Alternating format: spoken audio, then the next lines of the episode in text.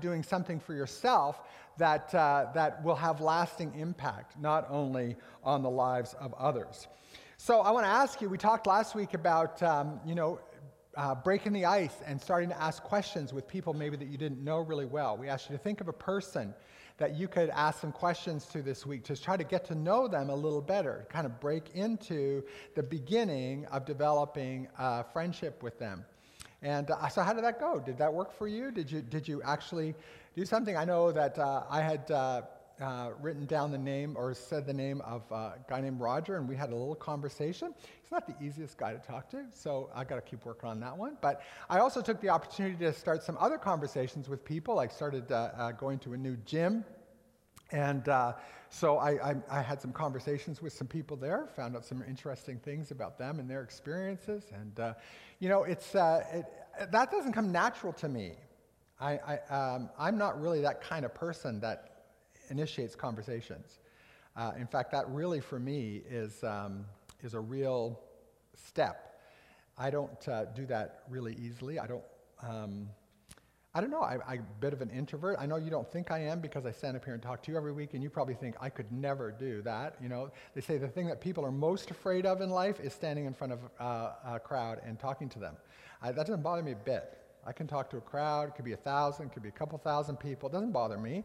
Um, it's, uh, and, but to talk to a person one on one, to start a conversation with someone and to develop a friendship with them is a challenge for me. So this is a challenging series for me. So I just encourage you to keep that up. Our goal is not just to get to know a lot of people, our goal is to become spiritual friends, to become people that actually go beyond just the niceties of how are you, how's your day, what do you think of the hockey game, what do you think of the, you know, what do you, what do you think about the, the latest news story or the weather or whatever it might be. But we want to develop into spiritual friendships where we start talking about the deeper issues. And of course, you have to earn the right to get there. You can't just start there.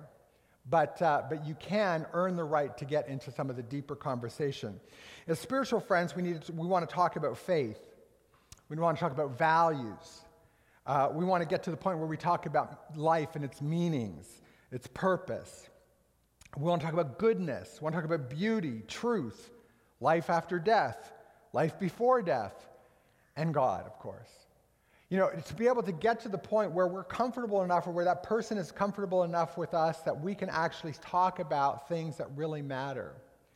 When I was, in, uh, when I was learning how to you know, share my faith, witnessing, as they, we called it in, in church uh, years ago, we learned how to go door to door and talk to people about their faith. And the, one, of the, one of the opening line questions of talking to people about their faith was Do you know where you're going to go after you die? Um, you know, if you die today, do you know you're going to go to heaven? Would be kind of the kind of question we'd ask.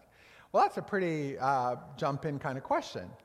And, uh, and that, you know, that had an effect for people that understood about life after death. They had a concept of faith, but a lot of people don't have that concept today. So it's not necessarily the best place to start, but it's a place you may want to go.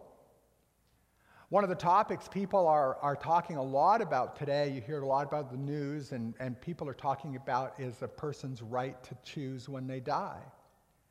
It's a very, very hot topic in our, in our culture, and, and some of us may have some really strong opinions about that.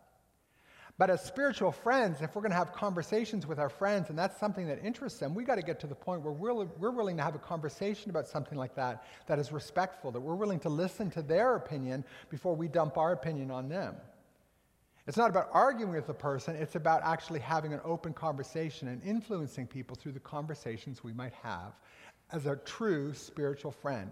Adding, our goal is to add value to their life, to help them to think about these things and to understand these things. So, today's topic, we're going to talk about exiting the echo chamber. and that simply means, you know, when you're in an echo chamber, the only voice you ever hear is your own. Right? If you're listening to an echo, you're only listening to yourself. And you know, it's really easy to listen to me because I agree with everything I say.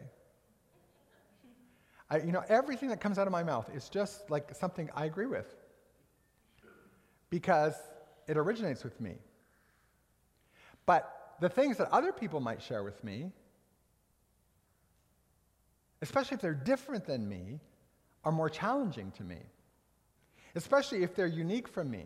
So, getting out of the echo chamber is, is, to, is to say we need to put ourselves in a place, we need to put ourselves in, a, in, a situ, in situations where the voices that we're hearing aren't necessarily the voices that agree with our voice. We have to be prepared to be able to hear other voices. Um, you know, when, uh, if all the people I know in my life are people just like me, that think like me, that act like me, that believe like me, uh, that vote like me, that, um, that you know, have the same values as I do, that raise their kids like me. You know, if all the people that I spend time with only think about things the way I think about things, I'm not going to be challenged It's like living in an echo chamber. But if we step outside of the echo chamber and we put ourselves in position where we are with people of a different tribe, of a different mindset, of a different, that think differently and talk differently and act differently, we become less comfortable ourselves, but we're in a position where we can actually have greater influence and add value into their lives, and they will add value into our lives. So, our story today is, uh, is about Jesus. Last week we talked about Peter, and uh, our story today is about Jesus. And Jesus was a great conversationalist. Jesus, like, I mean, he did, he's not like me at all. He could start a conversation with anybody. And he almost always started a conversation with a question. When he came to somebody uh, that was uh, maybe a stranger to him, he would open a conversation often by asking a question. And uh, Jesus was really good with that even with people that were different than himself. We're going to talk about a story today where Jesus had a conversation with a woman, a woman of a different race, a woman of a different, um, uh, different religious sect. She was quite different than him. And in fact, it was really kind of startling that Jesus would even have a conversation with her. First of all, because she was a woman because men didn't have conversations with women in that day because men didn't even acknowledge women women were just you know kind of something you owned it wasn't something you actually respected or had, any, had, had a uh, conversation with they just kind of worked for you they served you um, whether you were their husband or someone else's um, as well so Jesus would, uh, Jesus began a conversation with this woman. We're going to look at that story in just a minute. But when you look at the conversations, if you read through the story of Jesus in the scripture, you'll see that Jesus often uh, began his conversation with questions, or people asked him a question. But then, when, even when people asked Jesus a question, he rarely answered them straight out. He'd usually ask them a question in return. He didn't just, just, you know, he made sure that the conversation would continue by keeping asking questions. And he was always keeping the conversation flowing through uh, questions. Jesus rarely told people what they should do or what they should think. Maybe down the road, after having a conversation with them, maybe after having a, uh, you know, having laid out several options for a person, then Jesus would be more pointed with them. But rarely did Jesus ever said, "Now, now this is how you need to change your thinking," or "This is how you need to do that." We're going to be talking about some of those stories in the next little while, but one of them will be today. Um, he usually adapted himself to the other person's circumstances and to their culture. He didn't expect them all to think like him and talk like him. He would adapt himself. He understood, he learned about their culture, and he uh, would adapt himself to their culture. And it's really very plain in the story we're going to look at today when he talks to a woman. He understands what uh, this woman is all about. In, his initial question with this woman is, uh, Can you give me something to drink? They were at a well. and he knew that she would understand that when there's a man there, um, she would be, he could ask her for a drink and he would be expecting that she would provide a drink. And so Jesus understood the culture of his day, and he understood what this woman's expectations would be, and he, um, he would follow through on that. He took time to understand that kind of thing. And Jesus usually did not take the bait of a provocative or argumentative conversation.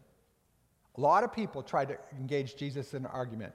They tried to provoke him into saying something that would be offensive or that would be, they tried to trick him into um, saying something blasphemous. Because they wanted to discredit Jesus. And Jesus rarely took that bait. I, this is one thing I envy about Jesus. It's hard for me not to take the bait. When someone throws something out at me that's controversial or something that's, that's um, aggressive or something that's uh, demeaning or critical, it's very hard for me not to take the bait and to jump in with an argument or something like that. Jesus rarely did that. He continued to ask a question. Well, we're going to take a look at this story. We're going to, it's from in the Gospel of John. It's John chapter 4. And we happen to have a video representation. Uh, years ago, the Gospel of John was adapted for a movie, and it's narrated by Christopher Plummer. So we're going to look at the story of the Samaritan woman at the well via video today.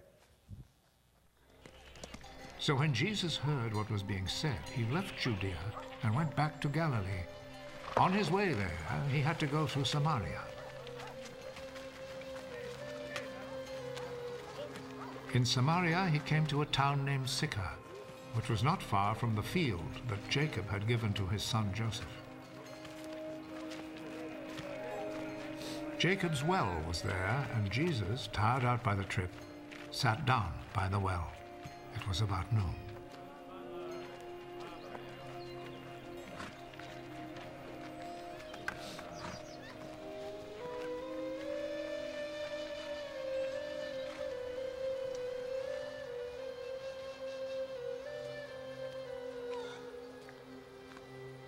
A Samaritan woman came to draw some water.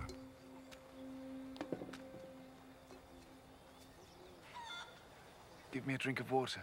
His disciples had gone into town to buy food. You're a Jew and I'm a Samaritan. So how can you ask me for a drink? Jews will not use the same cups and bowls that Samaritans use. If you only knew what God gives, and who it is that is asking you for a drink, you would ask him and he would give you a life-giving water. Sir, you don't have a bucket and the well is deep. Where would you get that life-giving water? It was our ancestor Jacob who gave us this well. He and his children and his flocks all drank from it. You don't claim to be greater than Jacob, do you? Those who drink this water will get thirsty again. But those who drink the water that I will give them will never be thirsty again. The water that I will give them will become in them a spring, which will provide them with life-giving water and give them eternal life. Sir, give me that water. Then I will never be thirsty again, nor will I have to come here to draw water. Go and call your husband and come back. I don't have a husband. You are right when you say you don't have a husband. You've been married to five men, and the man you live with now is not really your husband. You have told me the truth. You are a prophet, sir. My Samaritan ancestors worshipped God on this mountain. But you Jews say that Jerusalem is the place where we should worship God. Believe me, woman. The time will come when people will not worship the Father either on this mountain or in Jerusalem. You Samaritans do not really know whom you worship. But we Jews know whom we worship because it is from the Jews that salvation comes. But the time is coming and is already here. When by the power of God's Spirit, people will worship the Father as he really is, offering him the true worship that he wants. God is Spirit, and only by the power of his Spirit can people worship him as he really is. I know that the Messiah will come. And when he comes, he will tell us everything. I am he. I who am talking with you. At that moment, Jesus' disciples returned, and they were greatly surprised to find him talking with a woman. But none of them said to her, What do you want? or asked him, Why are you talking with her? Then the woman left her water jar and went back to the town.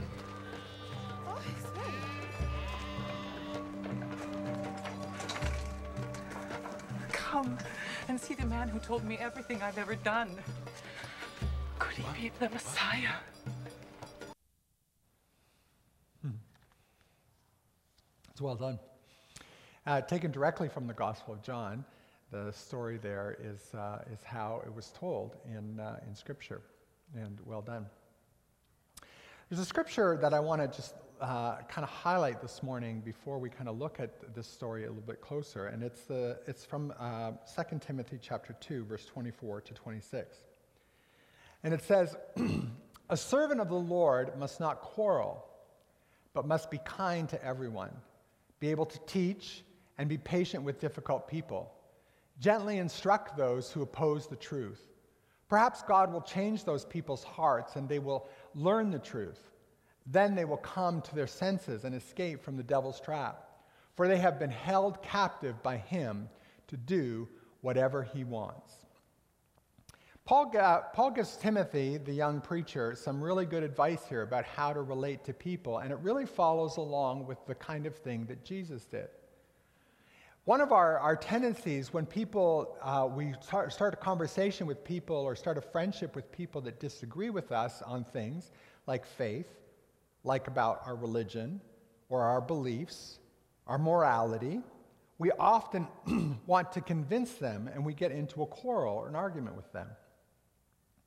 Both Jesus and Paul indicate that that's not a good strategy in spiritual friendship.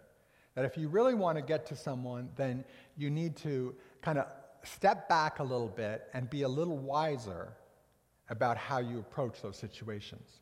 So let's look at what Jesus did. Um, and look at it particularly in the context of what, what it is like to go and um, talk to people that are different than us. Of course, talking to people that are same as us is easier. But people that are different, people that are a different race, people that are a different uh, religion, people that just have different worldview or different values in their life, it's quite, more, it's quite a bit more difficult to speak with them or to develop a friendship with them. But Jesus did it, so why can't we try to do that as well? First of all, Jesus gave us a great example, and uh, Jesus didn't, he avoided labeling people. And I think if we're going to be um, developing spiritual friendship with people, we have to really hold back on the labels we put on people. You know, uh, it didn't point this out, but in some of the translations, it, the disciples were quite condescending when, uh, Jesus, when, when they came back and found Jesus talking to this woman. They said, thing, they said uh, something like this. They said, they said, Jesus, don't you know that that's a, a Samaritan woman? Like, don't you realize who this person is and you're talking to them? In that kind of condescending, labeling way. See, the, the two labels upon that woman were that she was a woman, first of all. And again, like I said, you didn't talk to women. That was just, they didn't have anything to offer. In the early church, they were kept separately. They were kept in the synagogue. They were kept separate. Women weren't supposed to speak in church because they had nothing of value to add to a man's world. That's how they were viewed.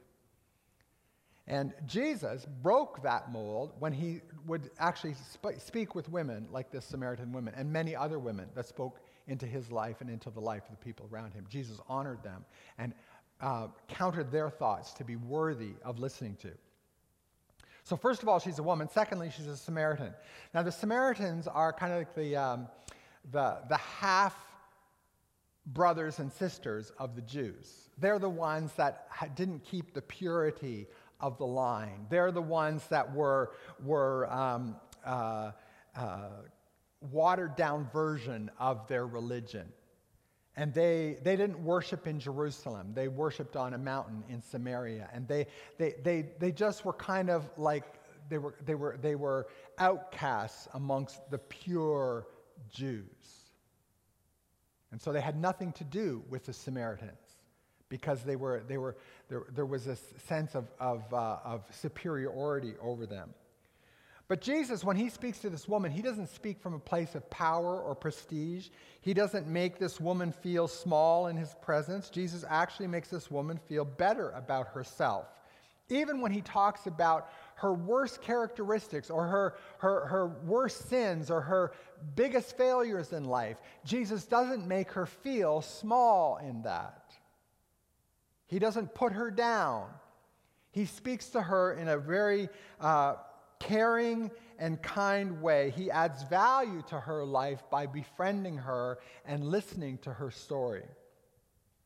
You know, um, this was really, this is a hard thing for the early church to grab onto. If you read this, you read the New Testament, You know, we talked about Peter last week, and Peter preached to, on that day of Pentecost, and 3,000 people came to Christ, and he was excited about that, and he just kept on going and telling people.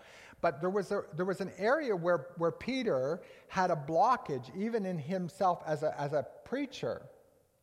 There were certain people that he thought were disqualified. And God had to speak to Peter at one point in his life. And, and, and Peter, when he told people about that later on, he said, God has shown me that I should not call anyone impure or unclean. You see, that was the label that the Jews put on people that were different than them. They would say they were impure or unclean. You caught in the story there where, where the woman said to Jesus, well, Why are you asking me for a drink? I'm a Samaritan, and, and Jews won't even drink from the same cup as a Samaritan. What do you, you want to take water from my jug? You're, you're not supposed to do that because I'm unclean. You see, so there was a label that was attached. And then Peter had this label when he thought about certain kinds of people, like Samaritans and other foreigners. They would be unclean. And God spoke to Peter very clearly in the book of Acts and said, You are not to call anybody impure or unclean. Now, we don't use the words impure or unclean very much anymore, but as Christians, we might say, Oh, that person is unsaved. Or we might say they're a non believer or we might say they're lost. Or we might say they're, they're of a different religion. They're Muslim, or they're, they're Hindu, or they're uh, Buddhist, or uh, whatever, or they're atheist. And we, we quickly put labels on them. We might put a label on them that is, you know, um, that has to do with their race. They're black, they're white, they're Asian, and when we, we put a label on a person, we, we assume a whole lot of things about them. We kind of are able to categorize them. It's kind of like a filing system that we have when we label people. Oh, um, uh, he's divorced. Uh, he's gay.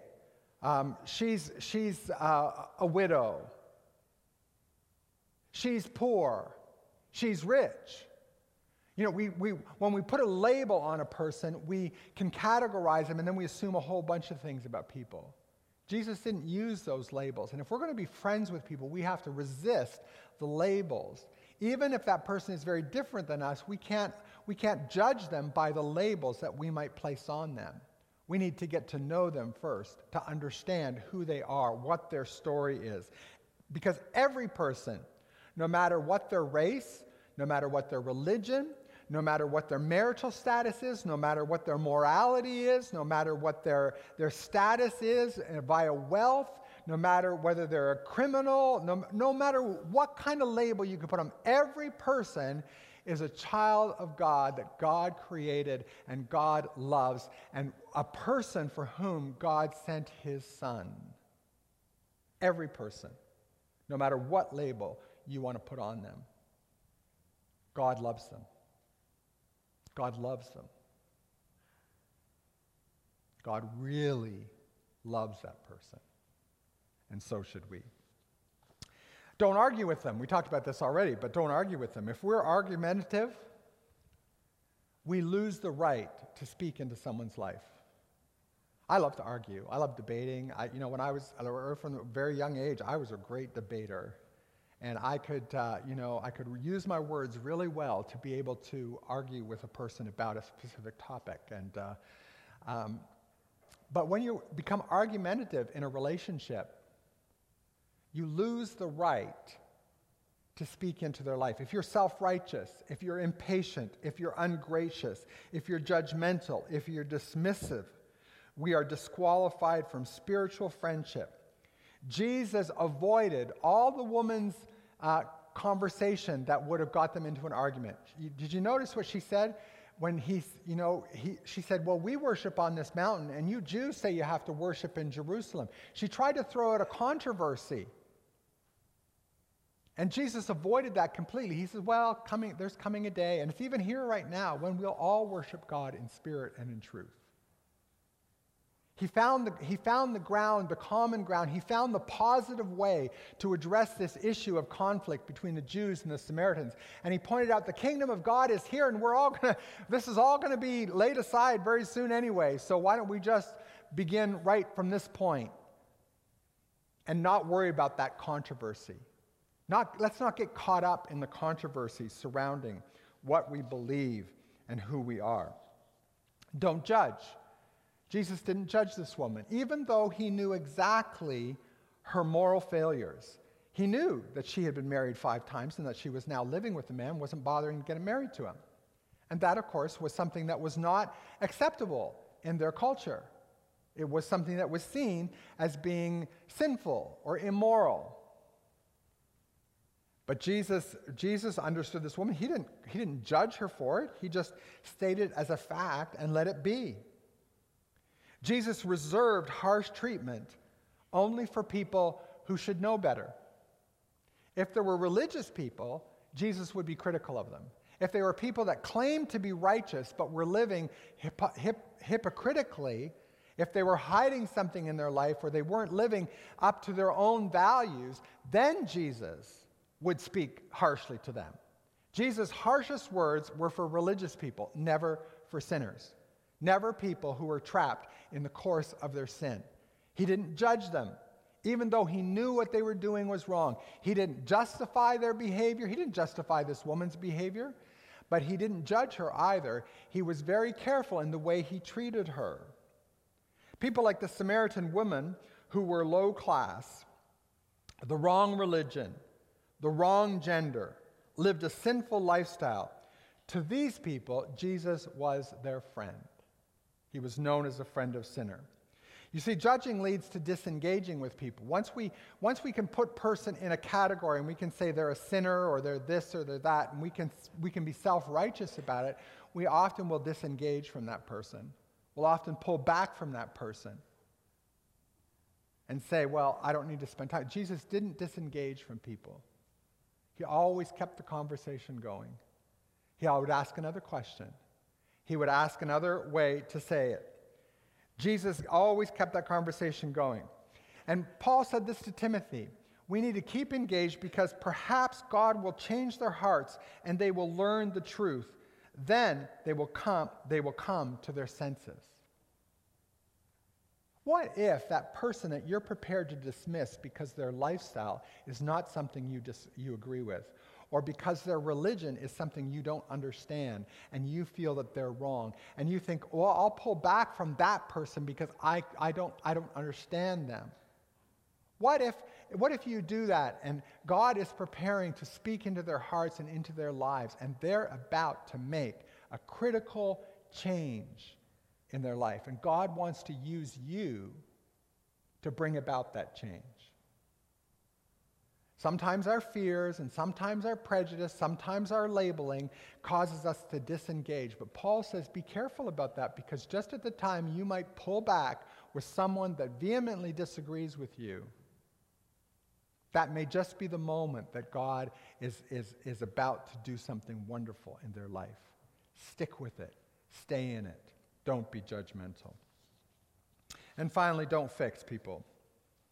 Jesus was quite aware of the flaws that this woman had, but did not correct her. You know, seeing the flaws in other people is really easy.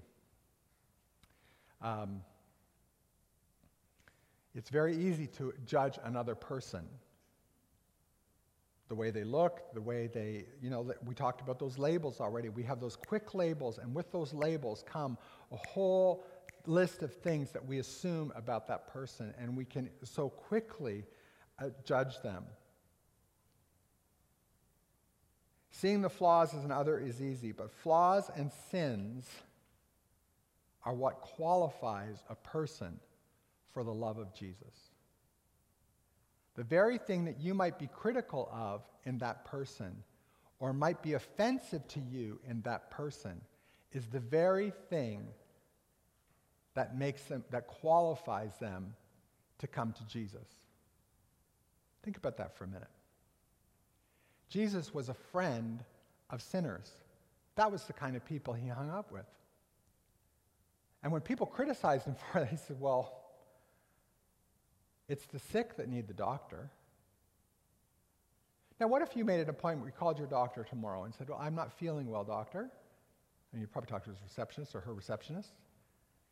And you say, I'm not feeling well. Could I get an appointment to see my doctor? Oh, no, sorry, the doctor's only seeing well people today. Uh, your doctor's changed his policy and he'll only see you if you're healthy, not if you're sick. So call back when you feel better. Now, wouldn't that be crazy? wouldn't that be crazy? That's what Jesus said. It's the sick that need a doctor. So, the very thing that you think may be disqualifying that person from Jesus is the very inroad that Jesus has to bring health and healing to that person. It's the very opportunity that Jesus has to minister to that person. And who's the person that's supposed to minister on behalf of Jesus? You and me. So we don't fix them. We don't, we don't analyze them. You know, if you go to the doctor, he might give you a prescription. Jesus didn't give people prescriptions. He didn't say, do this, do this, do this, unless he was healing them physically and had some specific things for them to do. But spiritually, there was something deeper that worked in his life and him meeting people. We're going to talk about someone like Zacchaeus in a few weeks. And when, I mean, Zacchaeus' life just turned around dramatically just by Jesus' presence in his home. There was a man once that Jesus that was, was um, dropped down through the roof. Not, not dropped, like you know, on the floor. He was on a stretcher, and they, they kind of, you know, they couldn't get in, and so they, they, they made a hole in the roof, in the thatching on the roof, and then they let the man down. And Jesus healed the man physically because that's what he came for. But then Jesus, at the same moment, said, By the way, your sins are forgiven too. Just in the presence of Jesus, that person's life was completely transformed. Jesus didn't give him a prescription of what his life was going to be like from then on. Jesus trusted that the Spirit of God was going to continue to do that work in that man's life. So we come into a person's life and we stick with them. We hang out with them. We invest in them. We spend time with them. We, we, we continue to, to pour into them. And they pour into us at the same time. We learn, we grow, we change. We experience life in our soul and our spirit through this person. And together, there's a transformation that takes place in our life and in their life. So Jesus said to this woman, He said, uh, well, he didn't say much to her, actually. He didn't say a lot to her. You, you, I mean, you heard what he said in the, in the video. But that woman went away, the Bible says. She went back to her community, and she said exactly the words you saw in the video. It, the, the scripture quotes her as saying, She would say to people, Come and see the man who told me everything I've ever done. She became a friend to others. She pulled her friends in and she became an influencer for faith and for goodness. And the Bible says that a great spiritual awakening took place in that community because that woman had an encounter with Jesus. So I encourage you in this coming week, and the worship team is going to come back and we're going to sing another song before, uh, before Peter comes to close the service. But I want to encourage you this week to continue to develop the skill of conversations with people. Keep up the conversations with the people maybe you've been having conversations with this week. But I also want you to think and look for people that are very, very different than you. You know, sometimes we're drawn to people that are very similar to us. I had a conversation with a man that I didn't know um, the other day at the gym, and uh, he was having a hard time getting around. So I saw I had something in common with him because his knees were bad, my hips are bad, and we had a you know one of those senior conversations about health issues and you know comparing notes on our health. But I saw in him something that was very much like me, and I began a conversation with him about that. But what about the person that's really different than me? Someone I have very little, maybe someone that's a lot younger than me. Someone whose skin is a different color. Someone who speaks a different language, and it's hard for me to understand them. because their accent is strong. I encourage you to try to have some of those conversations this week. Lord, I pray.